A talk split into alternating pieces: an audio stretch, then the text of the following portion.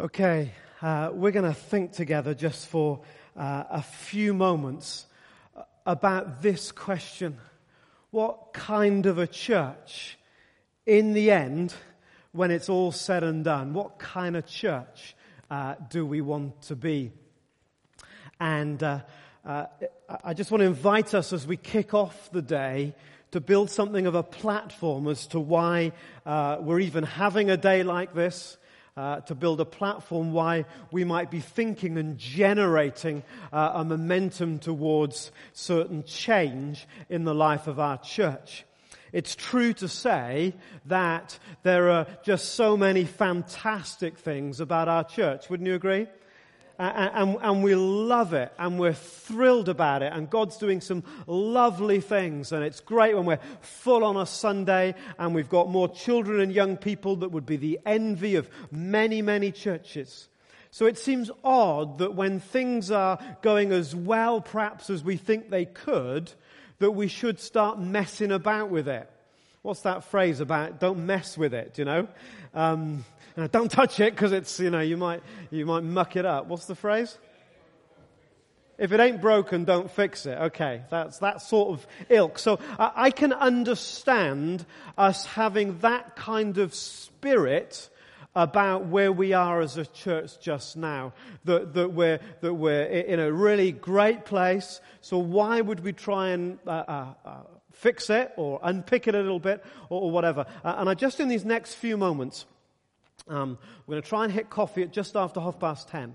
So, in these next few moments, uh, just to try and help orientate us uh, as to why we might be embarking on a kind of journey of change, of, uh, of relooking and reassessing what we're about as a church. So, four realities that I think we need to face up to as a church. Reality number one is our foundation. As I alluded to just a moment ago, it appears that our foundation is really strong because we've got loads of young people, uh, we've got loads of children, not quite as many, but loads of young people, uh, and then we've got uh, a, a, right sweep of, of adults. So it, it, it appears that we're in a very solid place as a church. But what I've been uh, thinking about over these last few years is, is, is, the life cycle and the journeys that churches go on. Uh, and, and, I want to, to share with you that, that our foundation is perhaps not as solid as we would naturally think because of all the life that we are experiencing at the moment. There is a growing gap that we need to be very aware of and think about how we might respond to it. Because of the fact we've got lots of children and young people, I sometimes hear our church being described as a, as a young person's church or even as a youth church. The reality is, I hope you'll see in a moment, is that we're neither of those things. Uh, in fact, if this is numbers of people, and along the bottom is our ages going from 1 to 100, optimistic, eh? 80, give or take, whatever it might be what's the scenario for us at the moment? And this is crude, okay, and sort of rough. You can work it out at home, get the membership directory out, guess everybody's age and work it out. It's a, it's a, it's a good way to spend a few, uh, a few minutes. So we've got quite a lot of children. Big cheer. We've got quite a lot of young people, but a bit less.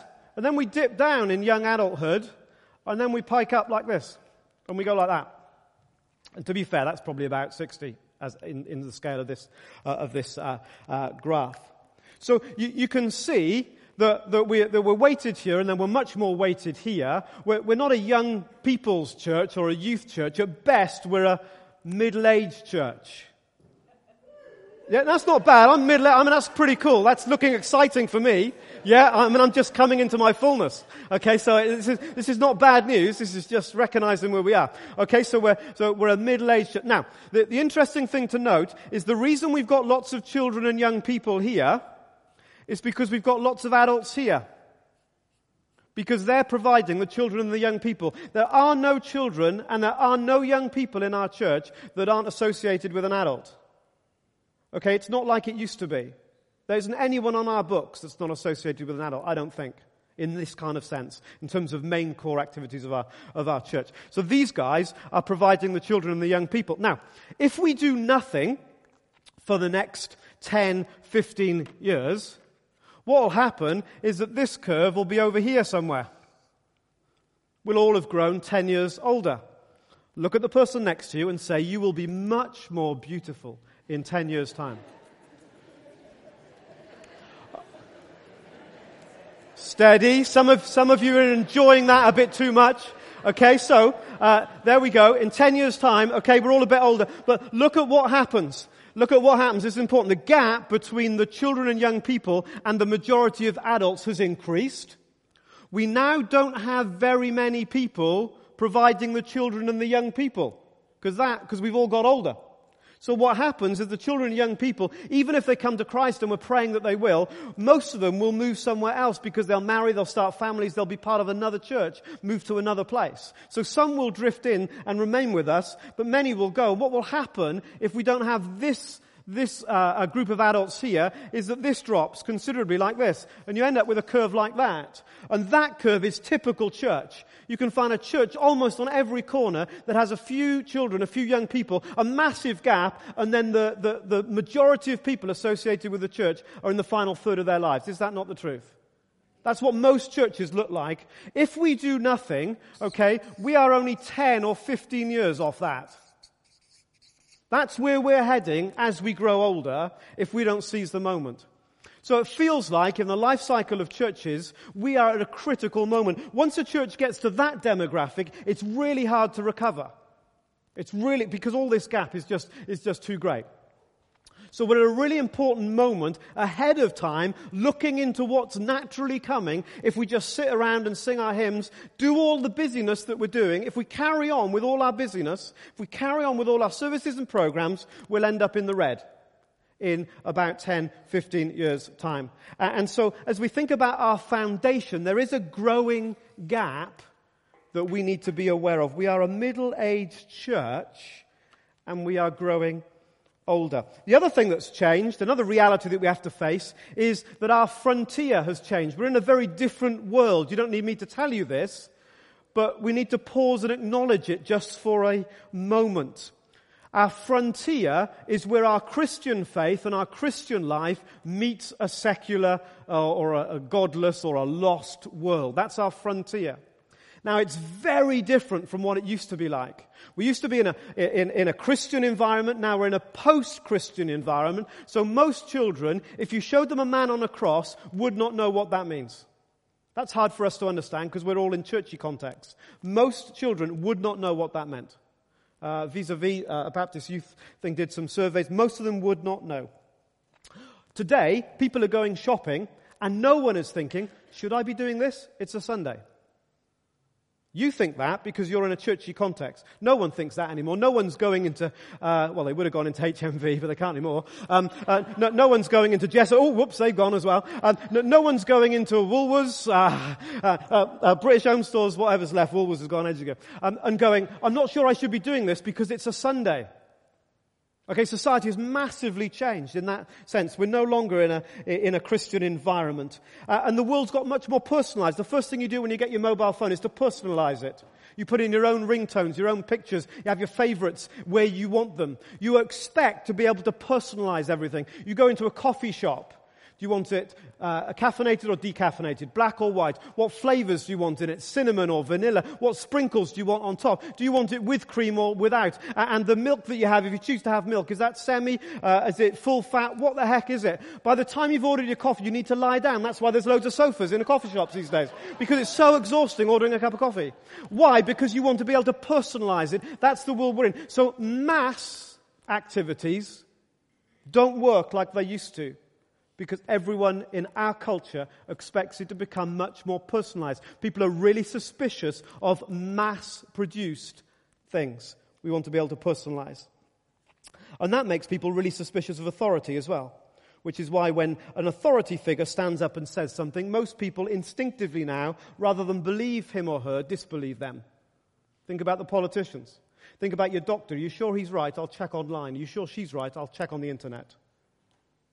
Uh, and so we have this mistrust. Society has changed. So if a vicar type like me gets up and says something, there is a natural mistrust about it in today's world. So some of the things that were really important to the ways we did the gospel and evangelism before are now way less effective because our frontier has changed. Our frontier has changed.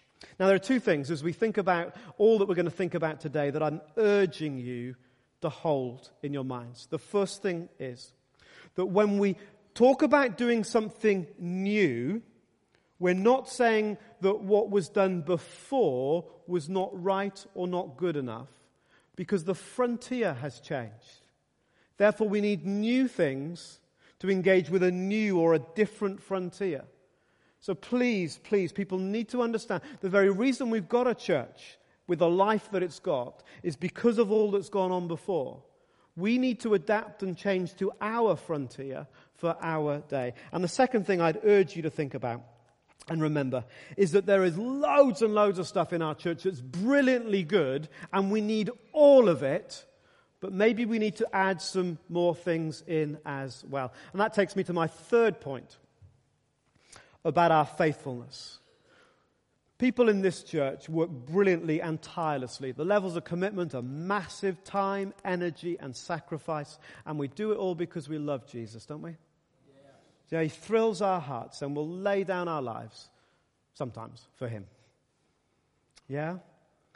Uh, and, and so on the faithfulness scale, it feels to me instinctively that we're really high.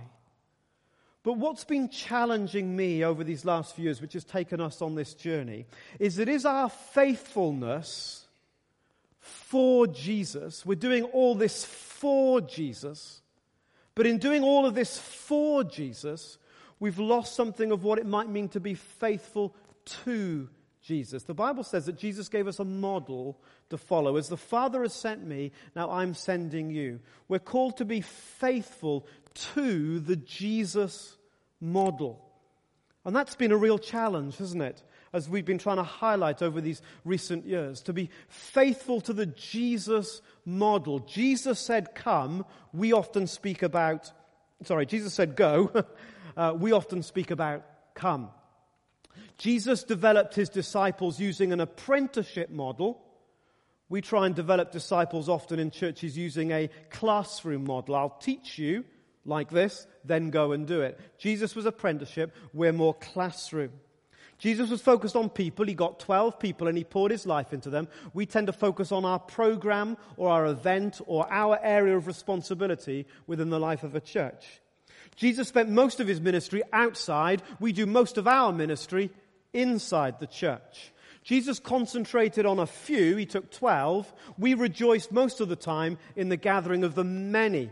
In fact, sometimes Jesus sent the many away. You want me to be king? You could just go away. And many deserted him. So, so there are lots of ways in which the model Jesus gave us, in all of our longing to be faithful to him in our churches, we've lost some of the strong emphases that he had. We've lost what it means in certain areas to be faithful to the model that he has given us. Now, these three, four realities, we've got one to go, are in uh, uh, uh, uh, order of, um, in ascending order. They're getting more and more important, okay? So the first one about this, trying to keep our church going, who cares really at the end of the day? Honoring Jesus is really important, so we want to be faithful to him. And then this last one is like the final uh, uh, reality that we have to face that causes us to think about our life together, and that's our fruitfulness. Our fruitfulness. Jesus said, Go and bear fruit. I've chosen you to bear fruit that will last. That's the deal. Fruit that will last. The only thing that lasts is that which goes into the life that is to come. Calling you to bear fruit that will last. A gardener or a vineyard owner needs fruit to survive to feed his family. The fruit bearing of the vineyard owner, this is the image Jesus had, is not an optional extra, absolutely fundamentally core to what the gardener needed. It wasn't a nice to have, it was the essential ingredient. How many people do you know who've come to Christ in the last 12 months? There are about 250 people in our church, and we might go to one or two, maybe three or four. So there are 250 stores of a business in the UK, and only one or two is making a profit. What will inevitably happen to that company? It may survive in the short term because it's built up reserves, but it's never going to make the long haul. We're going to watch a video, it's 10 minutes long. It's a parable. And do you know what Jesus said about parables? He said, I, I talk in stories, I talk in parables, and I'm inviting he who has ears, let him hear. He who has ears, let him hear. Let's watch this video together.